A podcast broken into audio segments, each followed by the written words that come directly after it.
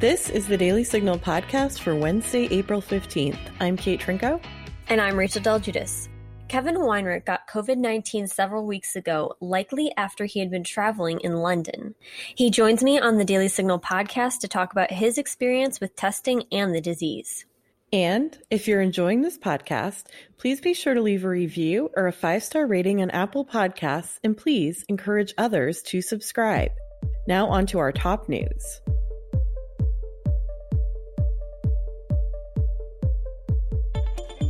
New York Governor Andrew Cuomo is emerging as a harsh critic in response to a tweet from President Trump Monday. Trump wrote, For the purpose of creating conflict and confusion, some in the fake news media are saying that it is the governor's decision to open up the states, not that of the President of the United States and the federal government. Let it be fully understood that this is incorrect. It is the decision of the President and for many good reasons. With that being said, the administration and I are working closely with the governors, and this will continue. A decision by me, in conjunction with the governors and input from others, will be made shortly. Cuomo has spoken about this in numerous media appearances. Here's what he had to say at a Tuesday press conference via The Hill. He does not have total authority. I mean, I'm a governor of a state.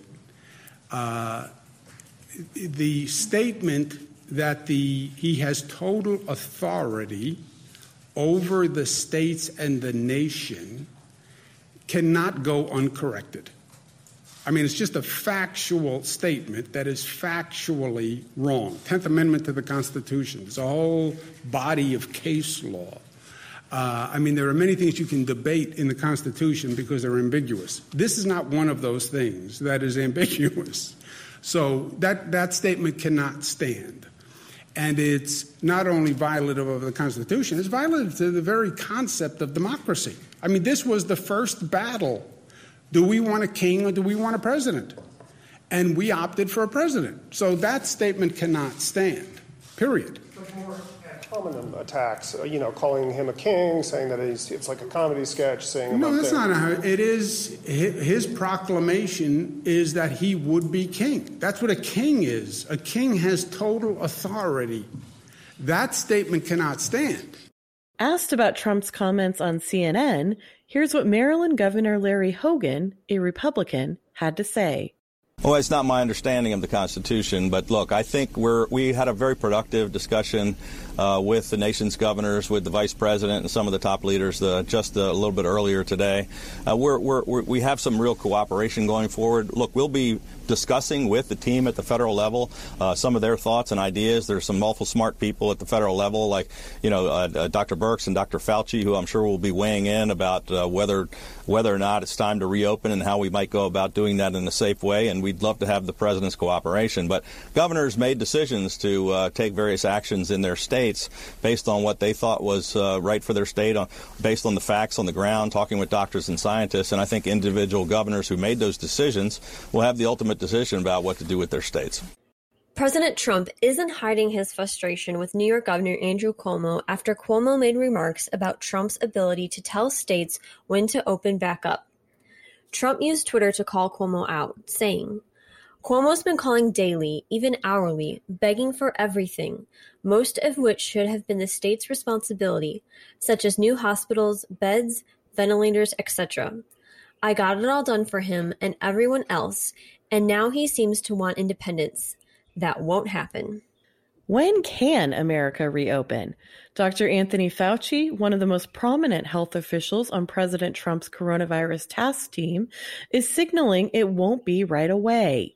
Fauci told the Associated Press, We have to have something in place that is efficient and that we can rely on, and we're not there yet, referring to testing and tracing COVID 19 infections. Referring to whether the country would be open again on May 1st, Fauci said that date was a bit overly optimistic and noted that different regions of the U.S. would open at different times. Republican senators are looking into the World Health Organization in their efforts to investigate the response to the coronavirus. The senators, which include Rick Scott of Florida, Ron Johnson of Wisconsin, Todd Young of Indiana, Kevin Cramer of North Dakota, Steve Daines of Montana, Joni Ernst of Iowa, and Martha McSally of Arizona sent a letter to Tedros Ghebreyesus, director of the World Health Organization, asking about how the WHO was helping the Chinese Communist Party cover up information regarding the threat of the coronavirus. Next up, we'll have Rachel's interview with a coronavirus survivor. Conservative women, conservative feminists. It's true, we do exist. I'm Virginia Allen, and every Thursday morning on Problematic Women, Lauren Evans and I sort through the news to bring you stories and interviews that are of particular interest to conservative leaning or problematic women. That is, women whose views and opinions are often excluded or mocked by those on the so called feminist left. We talk about everything from pop culture to policy and politics. Search for Problematic Women wherever you get your podcasts. I'm joined today on the Daily Signal podcast by Kevin Weinrich, who got COVID 19 several weeks ago, likely after he had been traveling in London. Kevin is the father of Noah Weinrich, who serves as a press secretary for Heritage Action for America. Kevin, it's great to have you on the Daily Signal podcast. Thanks so much, Rachel. It's good to be here. Well, we appreciate you making the time to talk with us. Can you just start off by telling us about how you knew you had coronavirus and why you think you caught it during your time in London? Sure four of us old friends had gone uh, together to London. Two couples traveling from different locations. We met in London, stayed in the same apartment, did all the same touristy things, uh, went to plays and restaurants and museums, all that type of thing. We came back on uh, Saturday, March 14th, and uh, one of our group then that had come back to uh, a different state she started having symptoms just about right away. And so she was tested, and then eventually her test came through and it was positive. I started having symptoms about a week after we got back. Our friend's husband, who was part of that group before, he came down with symptoms. He was tested, he became positive. So we, uh, my wife and I both, then were symptomatic. We had our tests and it took a while for our test results to come back. So we didn't really get our test results back until we were uh, well by that point. So, for someone who hasn't been tested and who's heard so much about it, can you mm-hmm. explain to us how the testing process went and then how long it took for you to actually receive those results? Sure. So, because we had been in close contact with someone who had tested positive already, we decided that we needed to be tested. I went to our urgent care place here uh, locally, and they did the the swab test where they swab the back of your throat and up in your sinuses to see if you have the if you have COVID. Now, because they were prioritizing medical professionals, people who are in the hospital, things like that, our test results didn't come back for uh, close to two weeks. Uh, we didn't know if the test results were lost or what. So we eventually went back and they gave us the new test, the 15 minute antibody test. We took that, that came back positive, And then the next day, we got our original test results back and they were positive too. So you ended up, in theory, sort of having two tests for coronavirus. That's exactly correct. Mm-hmm. Wow. So, what were your symptoms like? Can you walk us through what you and your wife both experienced and just the symptoms that you underwent during the time that you were sickest? Sure. And it seems like everybody's symptoms are different with this illness. So, for me, I started having a fever and just started not feeling good, you know, just generally feeling cruddy and losing some energy. But I was able, I, I always work from home. I was still able to work from home, just not up to a full eight hour day. Had a fever for 12 days straight, which I've never had that before. It never got really bad. It was 101.7 at the worst without taking any Tylenol and uh, I never had any of the breathing problems. Uh, neither my wife nor I had any breathing problems. Yeah, that was actually be my next question because we've mm-hmm. heard how aggressive this is for some people. Some people really like struggling to breathe. Obviously, mm-hmm. people having to be intubated. So you didn't experience any sort of like shortness of breath. Were you coughing at all? Anything like that? We had a cough kind of towards the end of it, which we're here in Georgia in allergy season, so it's just hard to say what was the the cause of that. But it never it was never the really hard, dry, racking cough that other people had experienced. So we didn't think that it was a, a major thing, and it turned out not to be.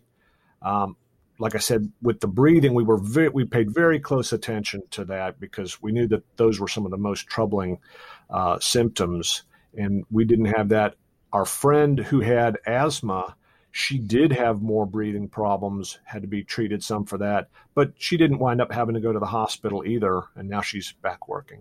Yeah, that was going to be my next question, too. So, mainly none of your friends that you uh, went to England with, like they had the symptoms. They some of them did have trouble breathing, but no one was in such straits that they ended up in the hospital or on a ventilator or anything like that.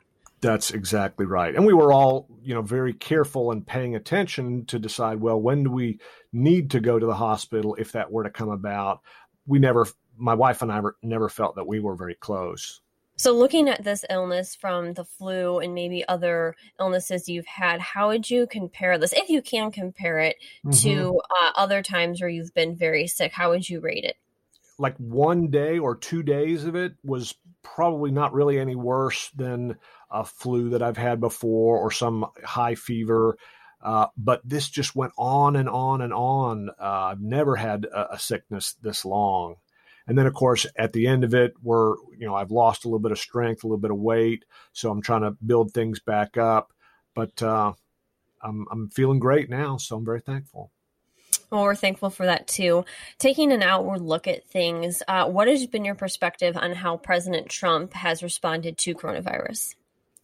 Well, and of course, I'm no expert on epidemiology or uh, public health, anything like that. I'm just an interested, you know, party in this and one with a, a little bit of a unique perspective. Uh, I'm very thankful that he is uh, pushing on getting more testing out there. I just don't think we can have too much testing at this point because uh, we need to get a better handle on really how many people actually have this and then when we're supposedly immune afterwards, then uh, you know can we help to open the economy? Those who are uh, have already gone through COVID and are supposed to be immune, supposed to not be able to carry the illness. Along those similar lines, you mentioned living in Georgia. What is your perspective on how your state and local leaders has have also handled this? Do you think the response has been uh, appropriate? Has it been too robust? Where do you kind of fall on how people locally have handled it? It's it's a mixed bag. Everybody's coming at this. Uh, you know, it, it's taken everybody by surprise. Uh, there was some concern about the governor having responded a little bit late in this but uh, I, I, think he was trying to go off the best expertise that was being relayed to him, and that expertise is is changing. The, the recommendations are changing. Um, like you know, now that we're saying, yeah, it's okay. It's probably a good idea to wear masks, and earlier on we were not being told that. So there's a lot of confusion, um, but we're we're everybody's dealing with this on a day to day basis and, and changing as we adapt to it. Kevin, you mentioned the confusion, and I know there are so many people, uh, even today, still that are very nervous about getting coronavirus. People, uh, mm-hmm. because of the quarantine, are isolated. Some of them, you know, alone. They haven't seen people in weeks and weeks.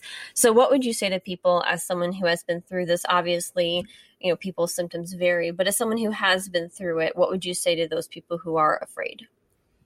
Well, if you are in good health and you're uh, you're you're breathe, you've never had breathing problems, things like that, then uh, getting this is is it's it's hard to say. Uh, you have better odds from everything that we're seeing than someone who has a lot of pre-existing conditions, and or someone who's who's significantly older. It it is it is clearly very survivable. You definitely need to pay attention to any symptoms that you get and be in touch with your healthcare providers as we try and we're looking at coming out on the other end of this, I know uh, the governor of New York, Governor Cuomo, has said uh, today on Monday, he mentioned that the worst is over, but there's still going to be a lot of social distancing measures in place in a lot of states across the country. And I'm curious, what do you think of the social distancing measures, the stay at home orders in many states across the U.S.? It seems like those are going to have to be tailored to how. Um, how much people congregate. Like a place like New York City, of course, just like London, it's a place where it's very easy to pass along this. And places that are more rural, like where we live or many parts of the country, uh, it just doesn't seem like it's going to be uh, as as risky to be in small groups of people who have already quarantined for some weeks. Um, but again, I'm, I'm, no expert. Well, thanks for sharing that. And I did want to uh, leave with one question. If there's one thing that has frustrated you about the situation, what would that be? Oh, that's a good question.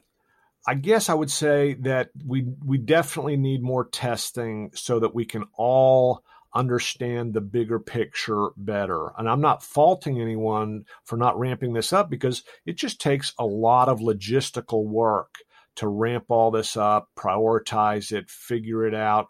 The antibody test we took had been approved only like a day or two before. And if you get a negative test where it says, oh, you don't have this, there's still some risk that that you do have it. Now, when we get a positive test, it's very clear that we had it. Well, Kevin, we appreciate you so much for spending some time with us and breaking down what you've experienced uh, when it comes to coronavirus. So, thank you for making the time uh, and stay healthy. And thank you for just being on with us. Well, thank you for letting me share my story. I hope it gives some calm to folks. Well, thank you. We appreciate it. And that'll do it for today's episode. Thanks for listening to the Daily Signal podcast. We appreciate your patience as we record remotely during these weeks. Please be sure to subscribe on Apple Podcasts, Google Play, or Spotify, and please leave us a review or a rating on Apple Podcasts to give us your feedback. Stay healthy, and we will be back with you all tomorrow.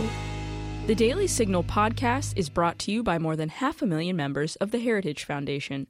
It is executive produced by Kate Trinko and Rachel Del Guidice. Sound design by Lauren Evans, Thalia Rampersad, Mark Guiney, and John Popp. For more information, visit dailysignal.com.